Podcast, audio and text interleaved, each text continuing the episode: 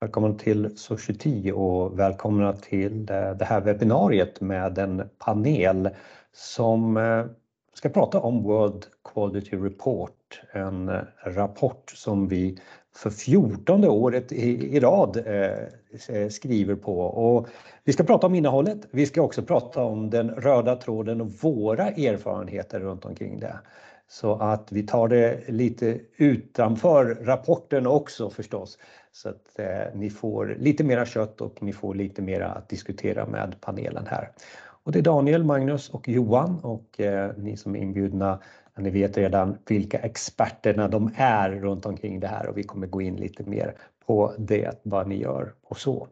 Eh, jag är Jonas och är den som ska försöka hålla ihop det här och gör det i de här sammanhangen i Society när vi presenterar ämnen som har med Eh, stora ämnen som vi ser att våra kunder är intresserade utav inom test och kvalitet som vi pratar om nu, men också inom andra ämnen som till exempel AI och data och digital experience och det som ligger också oss varmt om hjärtat, eh, cloud och eh, DevOps. Och Nu börjar vi med just det här, Daniel. Jag tänkte börja lite med dig för att den här rapporten, visst man kan gå igenom i detalj eh, och titta på den så här, men om man tittar på bara en slide och vi ska också säga det, vi kommer inte visa så mycket PowerPoint. Så Det här är den PowerPointen ni får. Så Daniel, den här ska sammanfatta egentligen allting du ser i rapporten. så Berätta lite. Mm. Ja, absolut. Tack. Eh, bara först då, om man inte känner till riktigt World Quality Report sedan tidigare så är ju det här en rapport, precis som Jonas sa då, någonting som vi har hållit på med i 14 år här eh, i ett samarbete med Capgemini, Society och eh, Microfocus. Vad vi gör då, det är att vi djupintervjuar. I det här fallet är det strax över 1,700 respondenter runt om i världen där vi huserar och frågar dem väldigt mycket ingående: Hur har ni arbetat med test och kvalitet under året som har gått? och Vad ser ni i eran spåkula året framåt? Hur ni arbetar med det, utmaningar och hinder och behov som ni har där ute. Det här har vi gjort då i 14 år, så det börjar bli väldigt mycket data. Eh, det här är då att man tillfrågar allt från testledare, testare, projektledare, CIO:er eh, och alla som kan på något sätt i en organisation påverkas av test och kvalitet. Det här görs även ut över olika branscher där man kan sedan djuploda i sin bransch och titta hur går det för myndigheter, hur går det för eh, ja energi eller olika helt enkelt, där man kan se de här olika Så Det är lite en sammanfattning av vad vi har runt Wall Culture Report och vad det handlar om. Ser vi det att det är väldigt många olika teman och vi ska inte gå igenom alla teman utan man får ju också komplettera i och titta i rapporten. Johan, en personlig reflektion här från din sida. Vad skulle du se i rapporten som du inte har sett tidigare eller highlighta det du ser framför dig? Ja, precis. En spaning som jag gör, som jag kanske har sett de sista åren i rapporten som kanske kommer fram ännu tydligare i år. Det är Eh, i årets rapport handlar om värde. Alltså vad skapar mest värde för användarna? Allt vi gör ska någonstans utgå från kundens, affärens, användarnas behov. Och I årets rapport så kommer det fram inom flera av de här sju områdena som de tittar på. Och eh, IT-avdelningen ska inte bara jobba med test och kvalitetssäkring som check in the box. Bra, nu har vi testat. Utan det ska vara liksom ett slutvärde för affären och kunderna och användarna i allt det vi gör.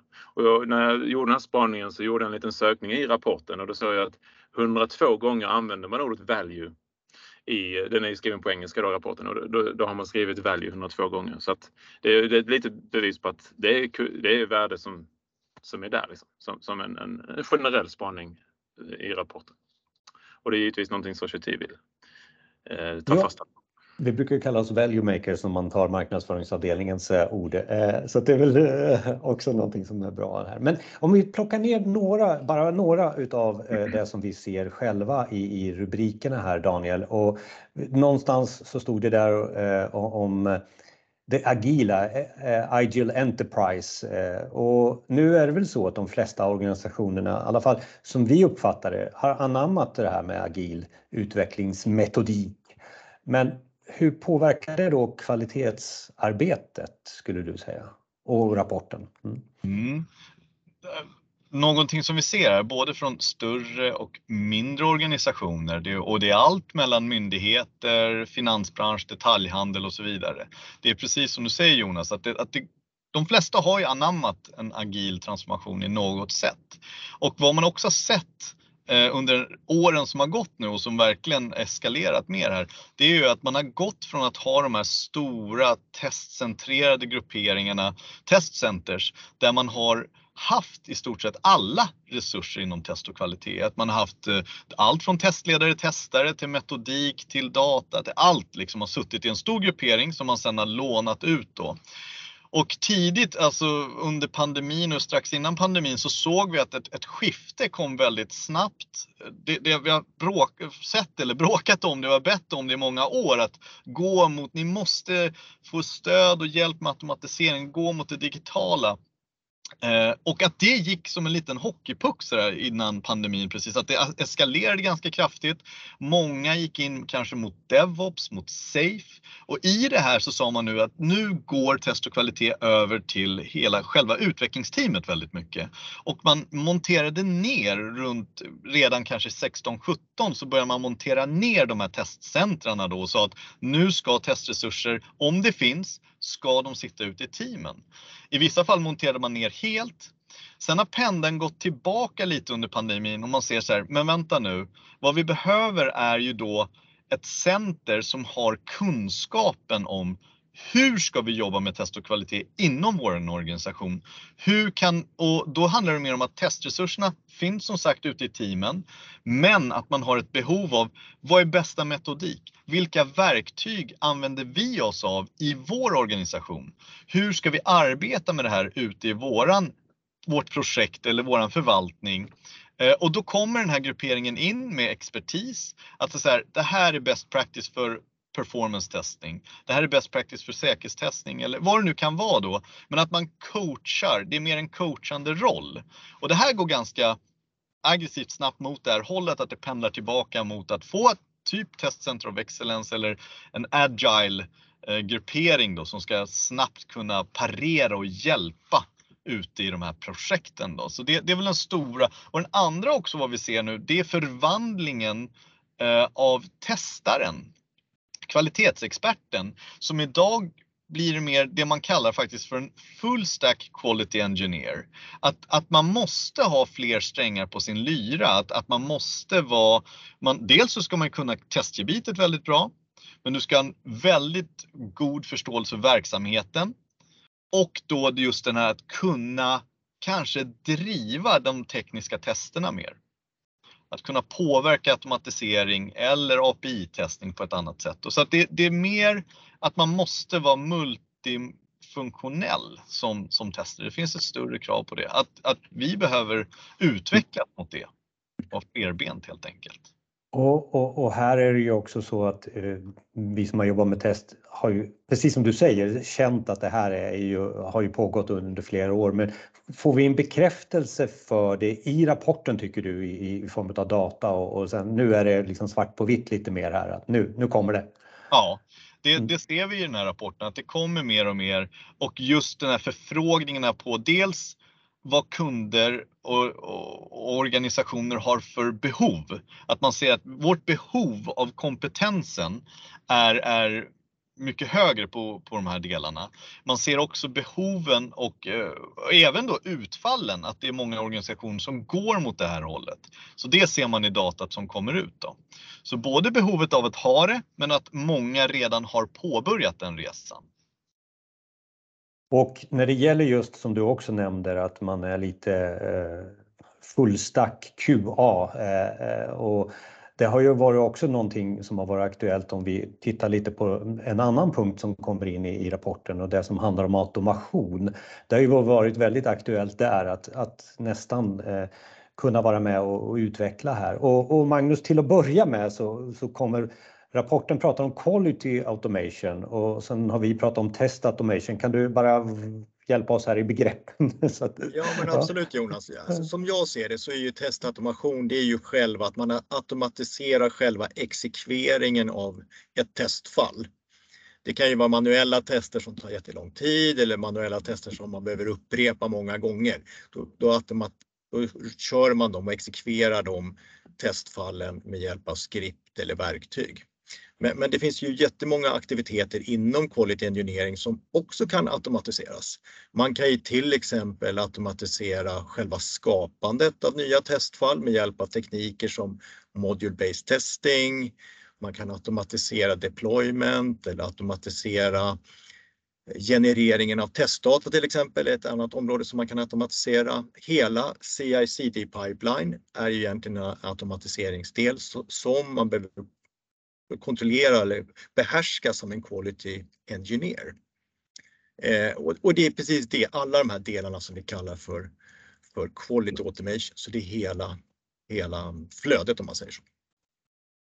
Och, och nu är vi ju hungriga liksom på, på exempel och, och alltså, nu har vi pratat om det här med testautomation Johan. Alltså, alltså, det har tagit stora framsteg de senaste åren, men mm. de här utmaningarna, alltså vad, vad, mm. vad skulle du säga är ja, negativa ord problem för att få ut automation, automa, automation i, ute i, att få det att fungera riktigt bra. Hur, ja, rapporten och dina erfarenheter lite. Ja, ja precis. Uh, generellt sett i rapporten så ser man i, eller i undersökningen och i frågorna att, och i svaren på dem att uh, 50% av utvecklingsteamen når de riktiga fördelarna med testautomation. Så det, det, är ju tydligt att det, det är, for, det, är en, det visar också att testautomation är mer eller mindre en standard, men det är bara 50% som når riktiga fördelar. Och sen tar ju rapporten upp då två vanliga utmaningar som eh, organisationerna har eh, med testautomation. Eh, och den första då är att det, testautomation i sig, det blir, är inte fortfarande en integrerad del av utvecklingsprocessen i stort. Det är fortfarande en separat aktivitet eh, med eh, testautomation som är oberoende från utveckling och själva testningen som i vissa fall fortfarande då är manuell. Eh, sen den andra grejen man lyfter är som att team väljer, utvecklingsteam och testteam väljer testverktyg med omsorg. De gör ett bra arbete i att välja ut verktyget. Men sen glömmer man bort att definiera en ordentlig testautomationsplan eller en strategi för det. Så att det bär inte hela vägen. Så. Jag har ju själv sett, eh, en av de stora kunderna som jag har varit på, eh, inte allt för länge sedan att man, man jobbar liksom en, eh, man jobbar med testautomation på flera ställen, eh, vissa helt särkopplat från utvecklingsprocessen. Vilket då leder till att man har komplexa tester någonstans. Eh, sen har man i samma typ av flöden också utvecklat, utvecklat testautomation i ett utvecklingsteam. Så att eh, det finns liksom förbättringsområden här där man kan göra det bättre och eh, mer liksom sätta en tydlig plan, automationsplan. Men, men, men, nu har du ju chansen, eh, du har ju nämnt lite här, nu har du chansen att ge oss den här checklistan på 1, 2, 3, ja. lyckas liksom. Ja, eh, exakt. Ja. Ja, det som eh, jag håller med om som rapporten då tar upp. Eh, tre saker egentligen som, som, man skulle kunna säga liksom att fokusera på förvaltningsbarhet tidigt i processen. Eh, man behöver sätta en testautomationsapproach så tidigt som möjligt. Redan i kravstadiet när man skriver sina stories så ska man också bygga in test och kvalitet med form av automation. Då. Eh, och sen så ser man till att den blir maintainable, eh, förvaltningsbar över tid. Eh, den andra grejen som jag tycker man, som jag håller med om, som jag nämnde innan också som en spaning, det är att man ska utgå från kunden och affärens behov. Vad är de mest värda? Fokusera inte på att motivera return of investment för testverktygskostnaden i sig. Utan titta på eh, vad ger värde för eh, business. Och den tredje saken är alltså att inte fokusera på ett testverktyg för, eh, som ska göra allt. Välj det bästa verktyget för jobbet. Eh, och detta kan man ju hantera på olika sätt men det är viktigt att man återkommande liksom kommer tillbaks till sitt testverktygsplattform som man har på sitt företag. Vilket verktyg har vi och vilket syfte har, har man det till? Och sen så får man ha den återkommande arbete kring det så man inte fastnar i någonting. Så det är väl de tre stora grejerna som jag plockar med mig kring automation då, som man ska tänka på. Mm. Fokusera inte så mycket på, på, på, hur, på huret utan vad, vad skapar värde och för vem. Mm. Då uppnår du ganska bra strategi runt omkring ditt, din testautomation. Som, så uppfattar jag ja. så. Mm. Mm. Men om vi går vidare lite snabbt i, i, rapporten här, återigen många olika rubriker, men det som vi fastnade för Daniel och det vi har sett en utökning på är ju sustainability. Alltså det här är ett intressant område som eh, det har bara varit några månader känner jag i alla fall där det här har verkligen inom flera områden inom IT eh, blommat upp. Men vad tar rapporten upp och, och, kan du sammanfatta lite från ditt perspektiv också Daniel? Absolut. Sustainability. Mm. Sustainability, ja. Eh, det här är första gången som det kommer med i rapporten faktiskt, just eh, grön IT då, att, att det finns med som en helt, ett helt eget kapitel. Och det visar ju på, på, på hur viktigt det här och hur IT-branschen ser på det här. Men jag vill faktiskt vara tydlig med att lägga till att det här är ju ändå någonting som har funnits med väldigt, väldigt länge.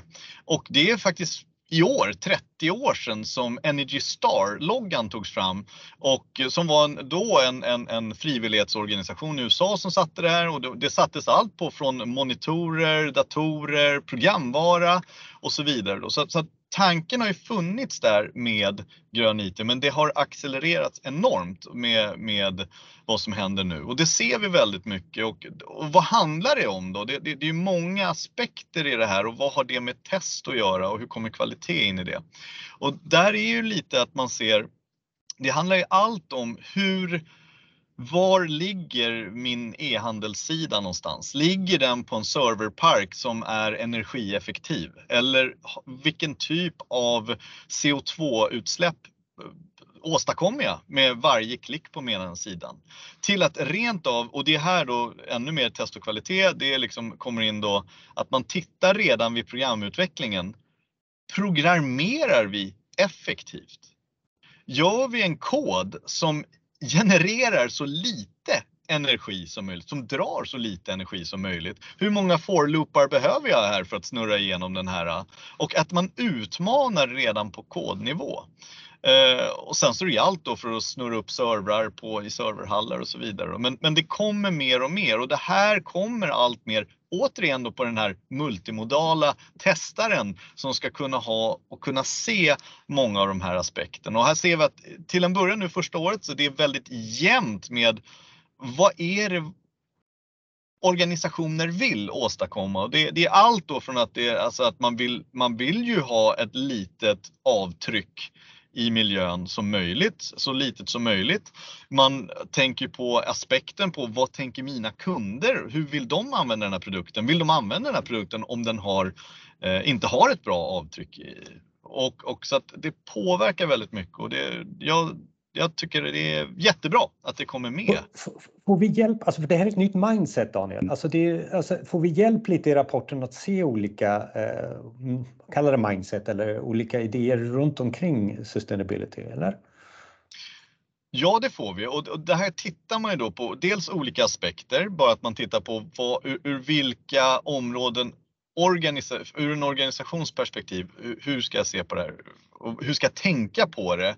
Så att det, det kommer ju i rapporten lite sådana här...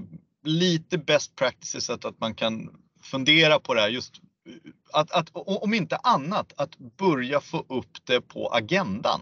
Det är ju det första steget.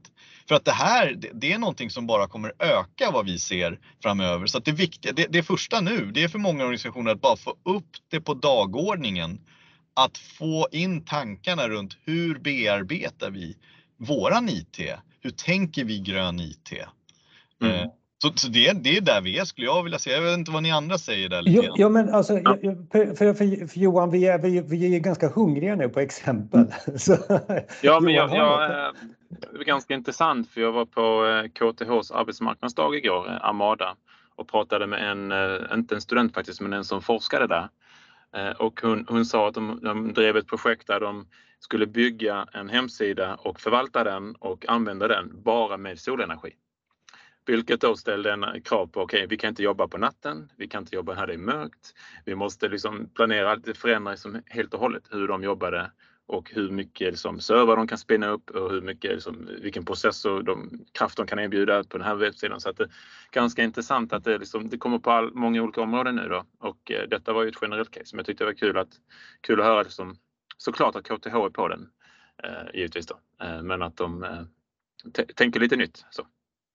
Eh, Magnus, du som också är med i de internationella sammanhangen som vi är i Portfolio så, så, så är i alla fall min uppfattning att vi börjar gå igång och prata om det här ämnet. Lite reflektioner om sustainability? Ja men absolut, det är, mm. det är någonting som vi tittar på globalt sett och vi vad, vad, kan vi inom, inom skrået, quality engineering, vad kan vi bidra med? Jo, men vi kan ju bidra med såklart att vi gör en, vi minimerar waste såklart och det handlar ju om att vi ska ha en effektiv testning och effektiv resursutnyttjande på alla sätt och vis. Och det är som Daniel nämnde lite grann, det handlar om infraresurser och testmiljöer och så vidare.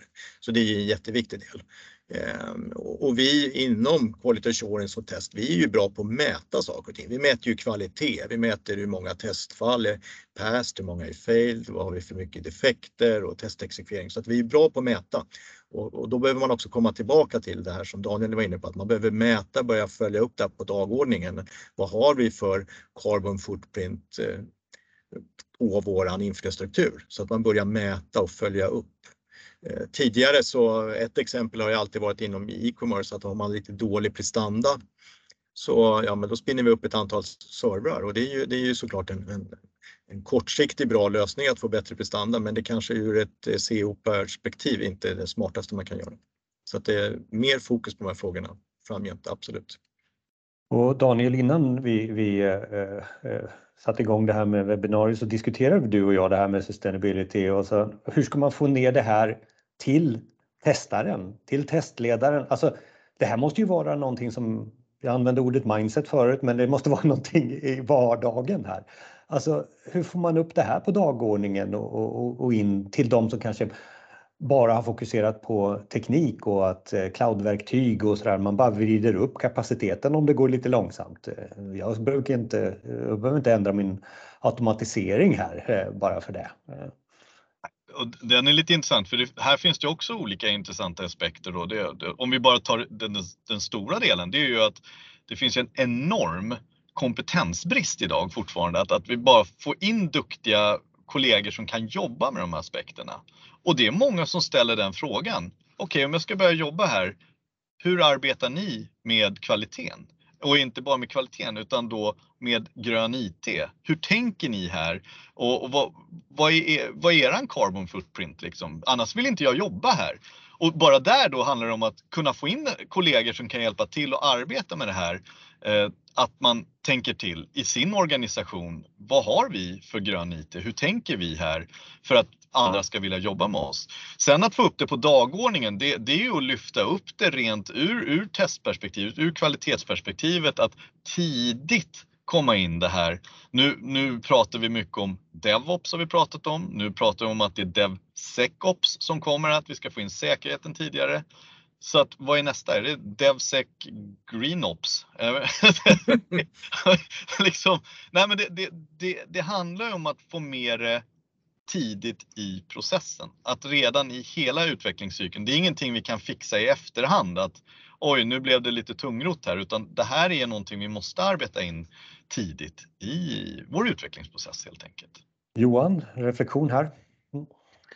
Eh, nej, jag tycker det, det, det, är liksom, eh, det blir ett eh, ämne som är viktigt liksom både som sagt för, för eh, våra anställda och, all, all, och även då för liksom användarna. Så det, är liksom, det går hand i hand. Det märker man ju om jag ska dra exemplet till KTH igen då så var det också någonting som kom, för vi jobbar med Green IT på Society, TV, är stolta över det, att vi är där och det gillar de att höra, de här eh, yngre talangerna som är, så det blir en viktig, en viktig faktor. Magnus, vad, vad säger marknaden om, om, om grön IT? Alltså förfrågningar till dig eh, så? Jag tror att det här börjar komma mer och mer in i de, eh, till exempel när vi jobbar med, med förfrågningar och då mer lite större förfrågningar som RFP och så vidare. Där kommer de här frågorna alltid lyftas upp och då är det viktigt att vi har svar på de frågorna och kunna lösa och, och bidra till ett, till ett bättre samhälle helt enkelt. Vi har pratat om World Quality Report eh, utifrån egentligen tre aspekter. Det finns flera aspekter att titta på. Vi tog eh, just det här med eh, kvalitetsarbetet runt det agila. Återigen highlightade vi det. Vi pratade om testautomation, men vi la väldigt tonvikt på det som vi ser framför oss är det som är liksom den wow-grej som vi ser i rapporten om just sustainability eh, och det vi har pratat om här senast. Några generella avslutningsord här, Daniel? Ja, det är som sagt, det finns eh, flera intressanta områden. Jag tror det rör sig om 67 stycken highlightade områden då som är det här. Där just eh, grön IT är en av de här nya då. Det är två nya aspekter som kommer in. Det det finns som sagt i den här rapporten. Den är gratis, det går att tanka ner och den eh, är gjort. Tanken är att man ska kunna bläddra i den eh, och bara se sina intresseområden och få den här eh, se tillsammans kunna se vad, hur påverkar det här min organisation? Vad behöver jag tänka på? Man känner ofta igen sig. Ja, det här, det finns liknelser i det här då. Att se det som ett verktyg för att kunna se vad som ligger vid horisonten av vad som händer för oss som jobbar inom utveckling och IT. Framför allt då just inom test och kvalitet.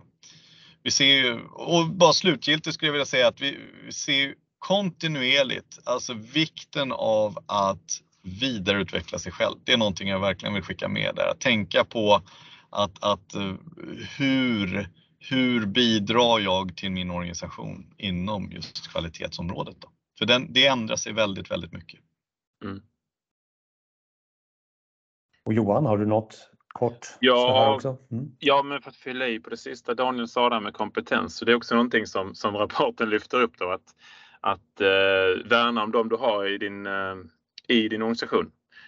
De som kan affären, processerna, företagets liksom struktur, upskilla dem på något sätt och bli en del av värdekedjan som levererar. Det är liksom någonting som rapporten också lyckats hitta där då. Ehm, ehm, mycket kompetens och att ha den internt eh, kring end-to-end-flöde Mm. Tack så mycket panelen. Eh, vi eh, på Society är ju rådgivande inom området och Magnus som konsulter, ja, vi har eh, testare, testledare, ja, det man förväntar sig utav eh, QA eh, så. men Magnus, lite mera uttryck dig. Vad har vi mer för någonting i våran verktygslåda vi kan plocka upp och erbjuda marknaden?